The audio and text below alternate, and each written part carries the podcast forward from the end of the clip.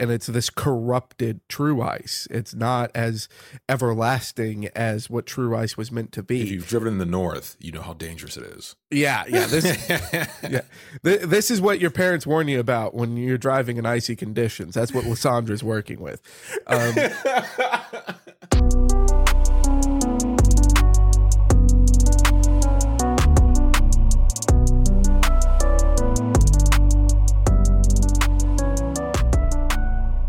Welcome to Casuals of Runeterra, episode 40. I'm your host, Ryan, here with your other host, Hetch. we made it into our 40s. I'm ready. I'm ready to get all of my senior discounts. Let's do this. Yeah, it's a big deal. That episode 40 is just flying by. I Yeah. mean, to, to even think we've been doing it over a year now, that's it's very impressive. Oh, we did it! Yay! Yeah, they like us. They really like us. They us. really like us. so housekeeping up top. As always, you can listen to us everywhere. Follows on Twitter is the best way to keep up to date on episodes. That's at Podcast Core. That's Podcast C O R. And you can send an email to podcastcore at gmail.com. And please leave a like, follow, and a short review slash comment, and tell a friend to beware of the secrets below the ice and listen to the Casuals of Runeterra podcast. I'm not even mad at that. That was smooth. That, that- Yeah, that's a yeah. smooth little, you know, sprinkling into what we're talking about today. I need to I need to get back to the cheesiness. Like What? No, no, no. Why can't we be smooth Why can't we be smooth and creamy with our cheese lines? with our cheese lines? So, uh state of the game, what are we playing? I'm playing something that I don't usually play. So I actually my first foray into Shurima barely. Uh I'm playing a deck not by the King Giori himself, but by the guy that Giori likes to follow, whose name is Cephalopod. so Oh a lot of yeah, a lot of Giori's inspiration comes from Cephalopod, who's also a like tempo mid range player. Um, and he's playing. He posted this Azir Darius deck. He posted four decks, and out of the four decks, uh, this is the one that appealed to me most as far as my play style, and it is insane to the point where I think this is going to be a driver for future nerfs for burn damage. Uh, this is, exploits all the little uh, doodads right now that allow you to get damage to face. Obviously, it plays Azir. It plays uh, creatures that spawn other small creatures to boost Azir. Uh, Azir is your finisher, technically. The Darius is a one of in there at the top end, which you barely see. Uh, it plays uh, the PZ stuff that allows you to, or not the PZ stuff, but it plays the um, Noxus, Noxus. stuff, yeah, that allows you to do damage directly to face. Um, the and then uses those uh, sacking abilities. You know, obviously the target something to deal three, right? That kind of self sacrifice. You have the one two with fearsome that gets boost every time something is slain, so that grows really quickly. So your finishers are essentially that thing um, as it gets bigger towards the end of the game. Uh, Azir when he's finally flipped because he flips fairly quickly in this deck, and the card that's like the shining beacon, which is what drew me to this deck, and I, I knew why Giori uh, gave it a thumbs up uh, approval. Is it's playing Ruin Runner. Yes. Yeah, and it's kind of absurd because that's somebody who plays a lot of Overwhelm. I never really understood how big of a deal Ruin Runner's spell shield is in this current meta. So it's a 6 4 with Overwhelm and spell shield for five in an aggro deck as a top end is nuts. I, I'm pretty sure. Wasn't I saying like Oh, yeah. weeks ago that it's like. Ruin Runner is like the all star of Shurima? And uh, I believe you even kind of scoffed at me, like you really think so. And it's like, it's like, yeah, no, the other, like the low end, like got all the looks because yes, low end, good low end will fit anywhere, but Ruin Runner's ridiculous because of Spell Shield. Yeah, su- surprised. Uh, Casuals Runeterra got another one, and it hasn't caught on yet. Uh, there's actually a you know there's a post from uh, this week's meta. There's a uh, I forgot his Twitter handle. I'll, I'll mention it next time. But he posts every week what the meta looks like and kind of the breakdown of like which cards are popular in which regions um, and which regions are popular. And Shurima is surprisingly super low. Uh, and even if you looked at the Twin Suns Open uh, there wasn't much Shurima representation there in the top 16. So it looks like people are, you know, obviously the honeymoon period is over, uh, but there are still some cards in there where in Shurima they have really powerful cards that are applicable anywhere. So you're seeing that. Yeah, I, and and that's really the case. Is like the honeymoon period's over, so everyone's going to look more at what was successful, which really has just been overwhelm when you're looking at the Shurima stuff. Like overwhelm, overwhelm has really been the most successful piece of Shurima, while stuff like Taliyah has just been a meme.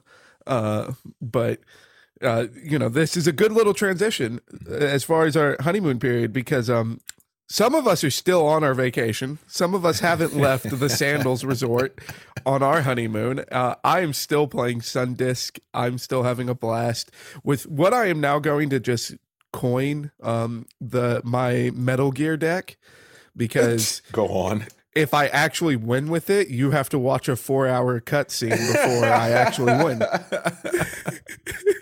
so it's my the Metal Gear deck, uh, like uh, Yeah. just flipping all those champions and then flipping the Sun Disc to watch them flip again.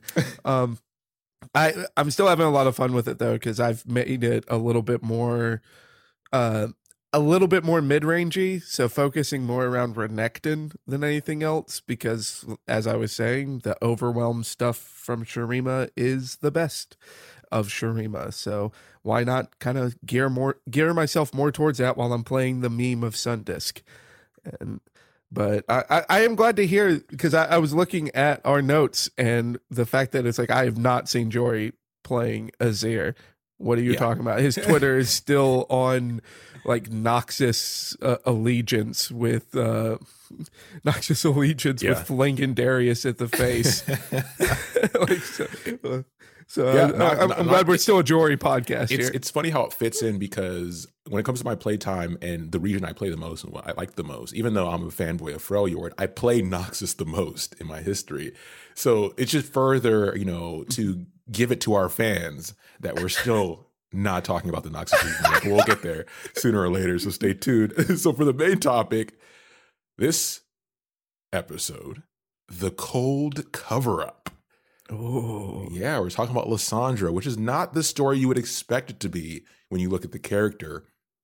And Hetch will get there in a second to tell you about it. But we start with our spell as always. And this one is once again, you know, lore focused. So we go from card to card.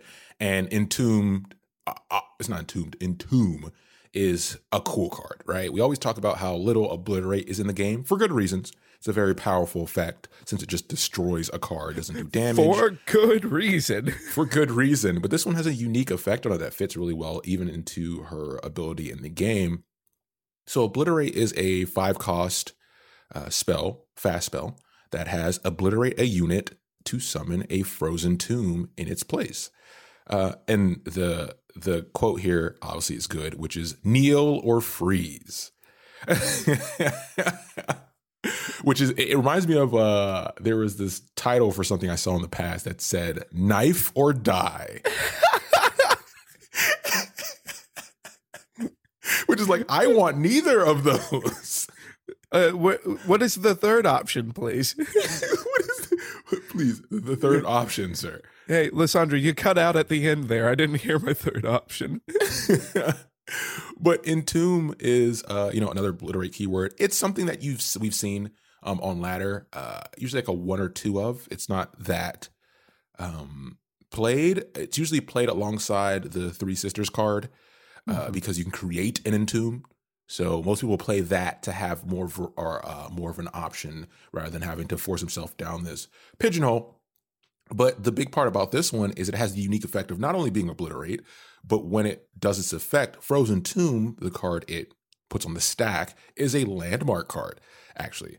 And Frozen Tomb uh, reads uh, Landmark, countdown to summon an exact copy of the obliterated unit I replace. So you're essentially delay, it's a delay effect, right? So you get to destroy it, but it does put it in a stasis mode to be able to come back later. So usually you want to play this in a space where you're going to either swing the momentum in your favor or end the game. Yeah, and it it also gives the flexibility too of you being able to play this onto one of your own units, so that way it's not the most ideal way to counterplay something like a vengeance or a ruination, something that's killing your unit. But at the very least, you can kind of just say, all right, instead of my unit dying, I'll just take the L and just wait two turns for it to come back.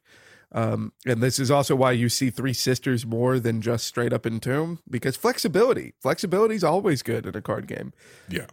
And the quote on Frozen Tomb takes us to our next card. So the quote is Our Lady will bury this world and all you know in ice, said the Draklorn Inquisitor, which is our follower here. So, Draklorn Inquisitor, and in this story, once Hetch gets to it, uh, there'll be a mention of Lissandra's Frostguard, right? Not to be confused with the Thralls and the ancient beings, which he'll explain. Uh, but the Frozen Guard is essentially a group of soldiers. Some can consider uh, uh, some trolls in there as well. That's kind of loose there uh, in the details. But Draklorn Inquisitor isn't a unique card here. Uh, more of a mid range and at most maybe a one or two of. Uh, some decks still don't play it just because the benefit isn't really focused around the card it creates. But it's a five, five cost, four five uh, that has when I'm summoned, summon a frozen thrall. Round end, if the countdown of any of your frozen thralls is four or less, advance them to zero. A lot of keywords. Yeah, but don't let your memes be dreams. go, go for the frozen thrall strategy, baby. yeah, go for the frozen thrall. so this is a good card. I mean, it's, it's solid stats. Uh, the fact that it's able to push your early game frozen thrall strategy, which we'll get to after this, uh, helps as well, and it helps ramp up the pressure immediately once this hits the board uh, if it can survive, which usually it can with you know five on uh, with a five five dumpy. Uh, but we get another quote here, which is uh, My lady appears to me in, in dreams, her voice near a whisper, Follow, she bids me. This command I dare not disobey. And, and that is this, that is very important as far as that the lady speaks to him in dreams. The, the, this will come up. This will be on the test later. you must obey. This is the kind. This kind of the uh, the loyalty you want uh, when you're somebody in Lissandra's shoes. Uh, so this then takes us to our landmark, which you know we're to start doing those for certain episodes where it applies, and here it applies because once again another unique ability with this follower is it creates a landmark spell, uh, which is Frozen Thrall. So Frozen Thrall has to do with the big boys of old. Um, the second longest cool uh, countdown card behind Hetch's beloved Sun Disc. Sundisk. but it costs one. It's a one cost landmark, so you can drop it early and let it kind of count down. If you're playing, obviously the Draklorn Inquisitor, like we mentioned, that will help push it forward. Uh, but what this one does is at countdown eight, it summons a Frozen Thrall. And what a Frozen Thrall is, is an eight cost eight eight with Overwhelm, which caught everybody's attention when oh, yeah. it came out because everybody's like, oh, yeah. okay, you know, playing this on one and playing eight turns in a deck focused around mid range to late game is very plausible. And it's also a card that at some point has to be dealt with in some manner if you're not going to kill them before that time frame, right? right? And then when you have cards like we mentioned before that help push it forward, uh, it's a dangerous, dangerous combo. Yeah, and, and and it's one of those things of like just the mana that you're looking at because it's like uh, everyone's going to look at it with the oh, one mana eight eight. You say, yeah, uh, like you don't even look at the countdown at that point. All you see is one mana and eight eight trample or overwhelm, and it's like yes, yes, yeah. yes. And so have I got like a list of some failed frozen thrall decks? Absolutely. And I'm sure I'm not alone. I, I believe this is a safe space. So yeah, you will see this on ladder. This is a very common play, commonly play card in that deck and in other ones as well. Uh, but we get the quote here uh, for Frozen Thrall, which is certainly there were enough half-witted warriors within the ranks of Trundle's disorderly army to use a frontline to use as frontline fodder. But Lissandra desi- desired something much more loyal, something that served her and her alone. And then when Big Boy pops out, uh, freed from its icy tomb, the corrupted troll knew one thing and one thing only it must do as its dark mistress commanded. Uh, so that's a good setup for what Hedges is about to get into. Yeah, with who- this who is the Dark insane Mistress? story and almost like a not even a murder mystery. It's like a how would you explain it? I, uh, like I Like her Murder motive Mys- is very interesting. Yeah. Like I mean, this is a Revisionist. this is probably like as close as we're gonna get to like a royal court. Like before we get into the realm that doesn't exist. Mhm. Cough, cough, Noxus. Um, like this is very much like the intrigues of court here because Yeah. like there's a there's a lot of backstabbing, betrayal, but blood is still thicker than water kind of stuff. It's weird. So Lissandra, once again, we're going back into the very very early times of Runeterra because this is this is a story that kind of takes place even before Shurima is a thing and well before Shurima gets destroyed and then brought back in the Ruination 2.0. So in this time, long before the society that Runeterra knows now, there was Lissandra as well as her two sisters, which are Serylda and Avarosa. Now, if you've been listening to our show before and you've caught like specifically our Ashe and Sejuani episodes, definitely Serylda, a little bit Serylda, but definitely Avarosa is a name that you will recognize. So the the three sisters roamed across the Freljord long before the tribes really kind of became even close to what the Runeterra knows today. And they were out in the hopes of taming the wild magics of the Freljord. And the spoiler there is that they were able to conquer the magics of the land, but they had to do so at a cost to themselves. And uh, with these costs, it's not, you know, it's not really bright and shiny here. Uh, the terrible prices paid was Avarosa uh, was mm, cast into the dark void beneath the world and deafened by its emptiness, waiting to consume all of creation. Okay. yeah, cool, cool. Um, Serylda, um, Serylda lost her voice, so then she became uh, a mute, and Lissandra, uh, the carnal magics ended up manifesting into a claw and raking her eyes out, making her blind. So yeah, you know, bright, shiny. Yes. so yeah, they they all pay a price, but they do end up taming a lot of the magics that surround the Freljord. Um, And this With is, this- you know, to hop in, this is obviously a reference to the Three Wise Monkeys. Uh, for those not familiar with that Japanese tale, so check it out. It's cool. Yeah, see no evil, hear no evil, speak no evil. Yep. All right, and um, this this does establish them as far as a very powerful force within the Freljord, but they are still here. Like they're still depicted as humans, essentially. Like they're they're not depicted as these ancient powers like uh uh Anivia. They are still very much a mortal being, um, but we don't have a lot of details as to far as who these three sisters were up to this point. But once they were able to tame these magics, the magic became more a part of themselves, and this is how they became Iceborn. So these are the first Iceborn of the Freljord. And then going back to our previous episode, specifically with Ashe and Braum, the the Iceborn have the magics of the Freljord in their DNA, for lack of a better way of saying it. It's a part of them. And these were the first Iceborn. So the Iceborn that we know into the present timeline of Runeterra are descendants of the three sisters.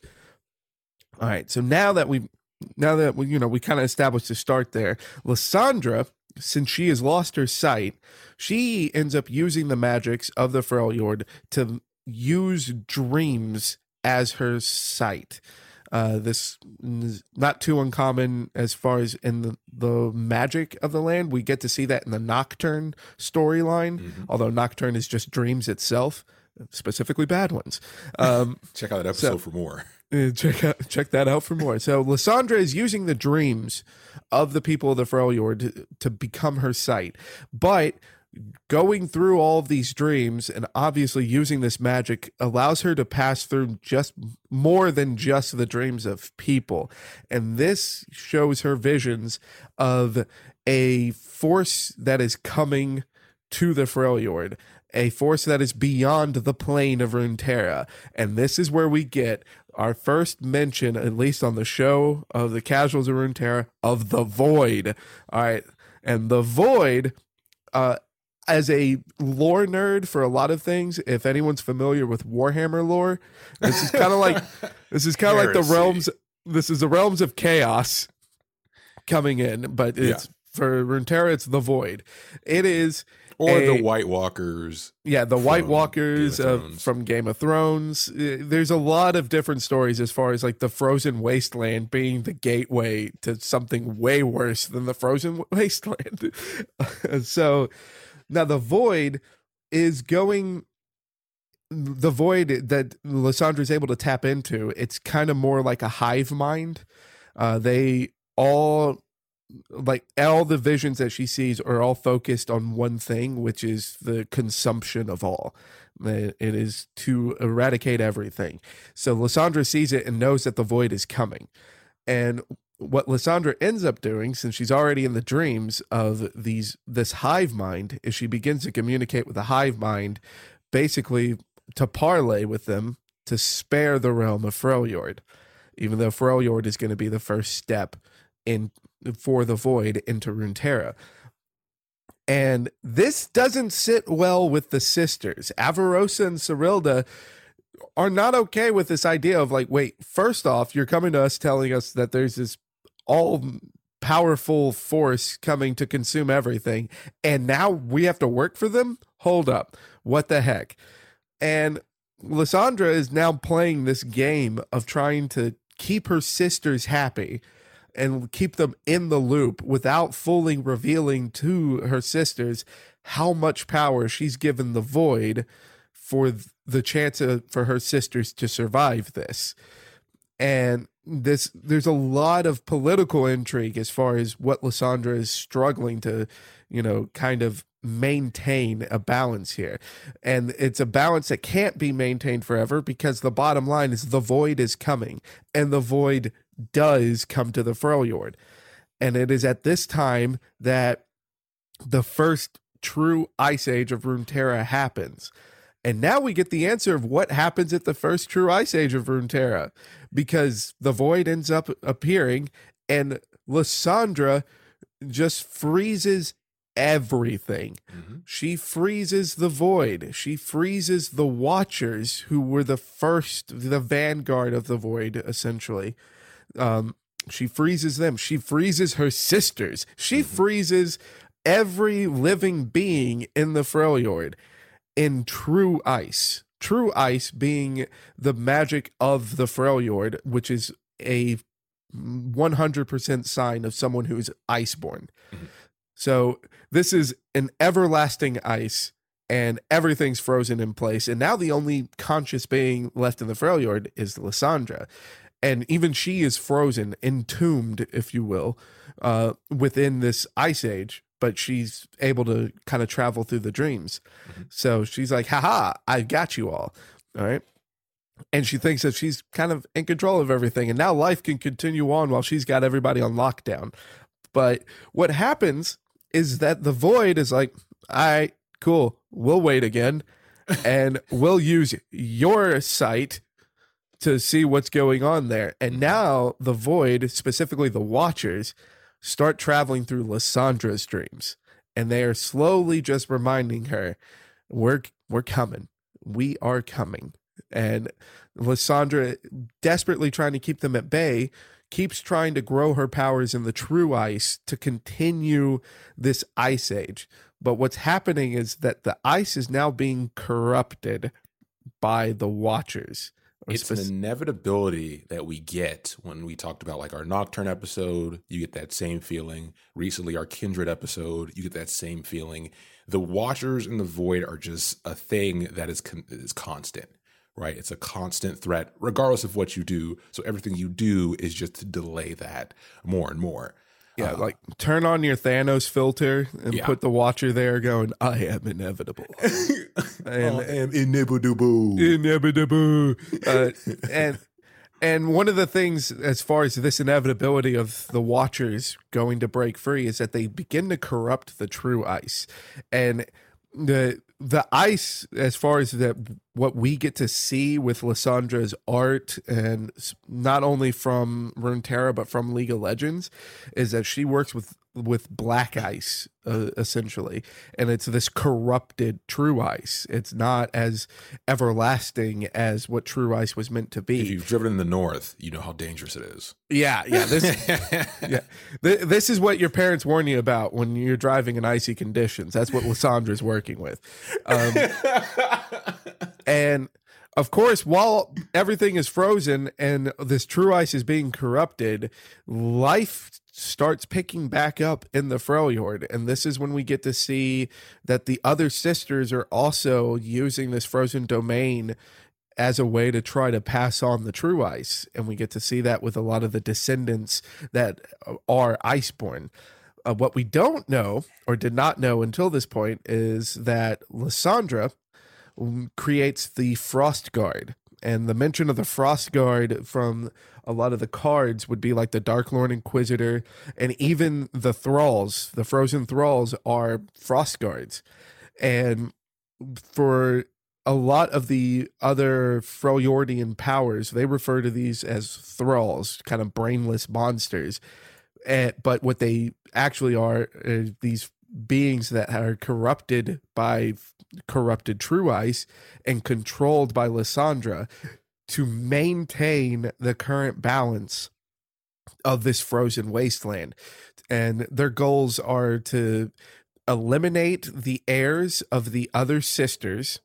So they're they are a group of assassins that are killing Iceborn. That should give an idea of how powerful a lot of the Frostguard are.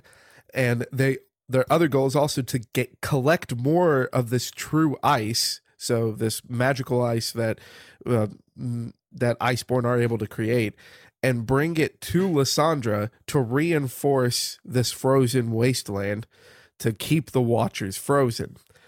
And it's at this point that we get to see what Lissandra's doing in present day. Is now she is just still in her, her tomb that she made for herself, but she's now watching Ashe and she's watching Sejuani, which she believes are to be the newest descendants of her sisters. And she's waiting for a chance to pit them against each other so that hopefully they can take each other out, or at least take one of them out and the Frost Guard can do the rest, so that she can collect their true ice to keep the Watchers frozen because she knows that time is running out and that the Watchers will soon break out if not if something doesn't change. Yep. And It's, that it's and that's where we leave off with Lissandra.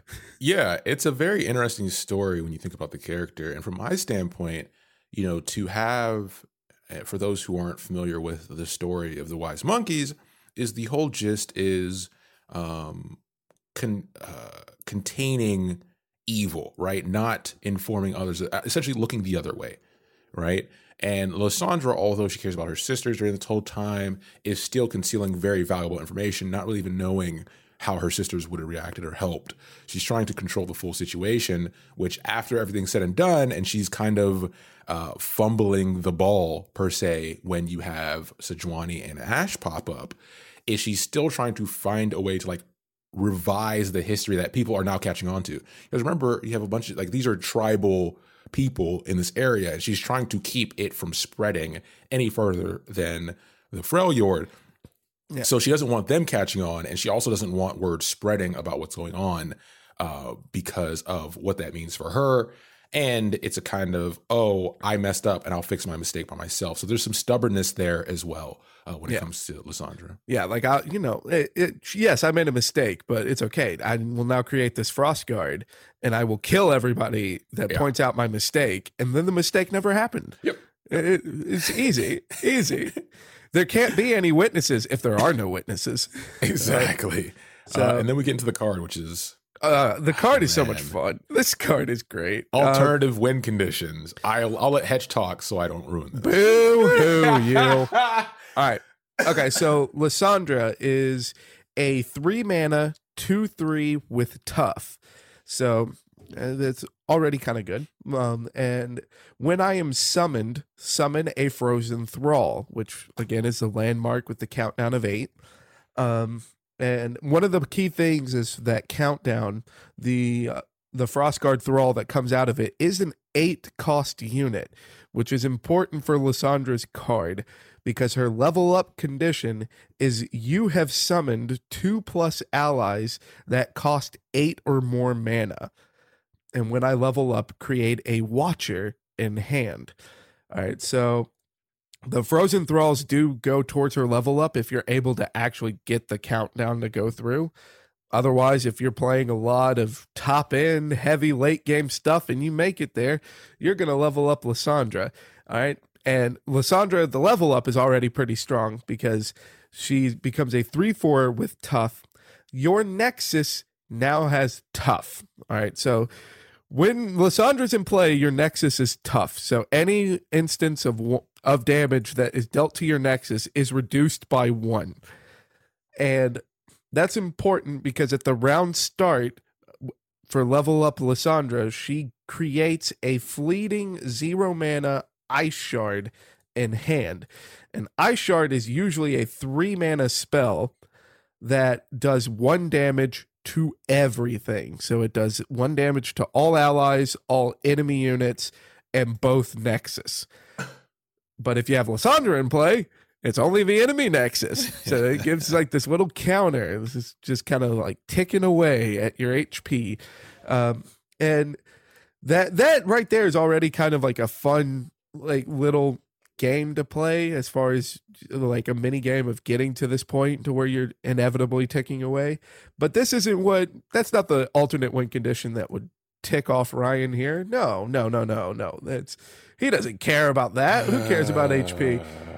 He cares about the card that's actually fun here. All right, which is the Watcher. Now the Watcher we just talked about how these are like void beings. So, you know, how what kind of inevitability are they bringing to the table? All right, it's a 17 mana card.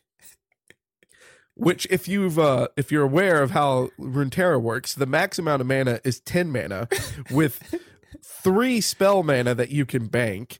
So the most mana you could ever have is 13. So already unplayable.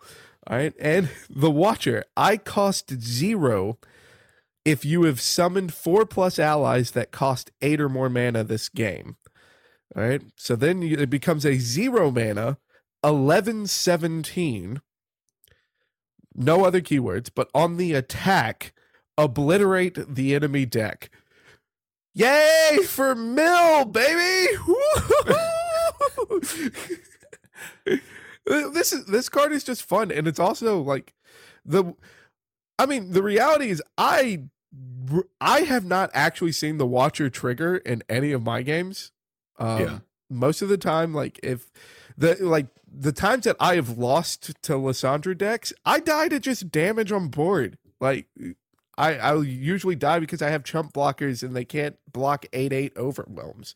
Yeah. So I've never gotten it to see this like actually tick off in my personal games and i've only ever seen this tick off in like really high level play like either like um like streams like swim or um or grappler and the last time i saw this tick was actually at the twin suns tournament uh, a guy did get th- to pull this off and it didn't matter because it was still lethal on board so it's like yeah i obliterated your deck but you die before you get to draw a card anyways so I I don't know why you're I don't know why you're like uh alternate win conditions like Because chill, I've, bro. I've lost this effect a good bout, like on curve. Of course you have. Oh, dude. So, to those who don't know, there's a six uh, mana Shadow Isles card that can create an ephemeral version of something for zero.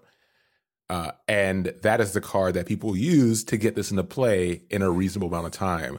So if things line up, and it's usually right before the turn I'm going to kill them, is when this puppy comes out on their attack token and then they attack and I surrender, so I refuse to watch it happen. And it's it's one of those things where it's whatever. I mean, the deck plays it pretty straight anyways. It's not like it's not an alternative win condition where you're focused on that. It's just it gives you a timer on the game more than anything. So most Lissandra decks end up winning the traditional way, like a control deck. It's just a really good control uh, format. Yeah, like uh, of course, of course, you died of it.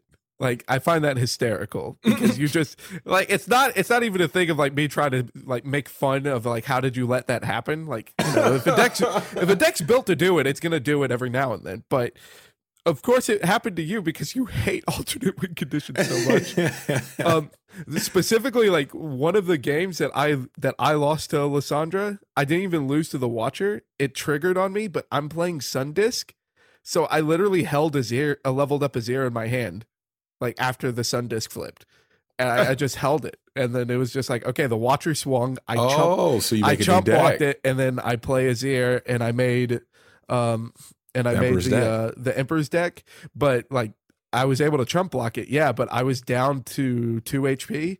So then they I sharded me for one HP, and then they made another fleeting one for the next yeah. turn, and I sharded me again on the. That's a pretty good play, though, and I died. That's yeah, like play. I mean, that's there, there are ways to around it, but you know, again, like the Sun Disc isn't a good deck, so it's not like that's something that you can tell people to do so this is the point where it takes us to our question here, and this one's pretty straightforward. Which of the three sisters is your favorite? So my answer is boring, obviously, uh, because of my queen, uh, Avarosa. Right? Kind of plays it straight. She was supposedly the good sister, um, but there's nothing really satisfying from her side when it comes to story content because obviously, so our uh, like Lissandra would be the one I would go to when it comes to story. Obviously, she's a champion. She has the most fleshed out. So there's no surprise there. But yeah, I'm, gonna have to go with Avarosa just for the sake of uh, branding. Gotta stay on brand. uh, well, then th- that works because we already know that I'm gonna be on brand. Serylda, conquer me, mommy.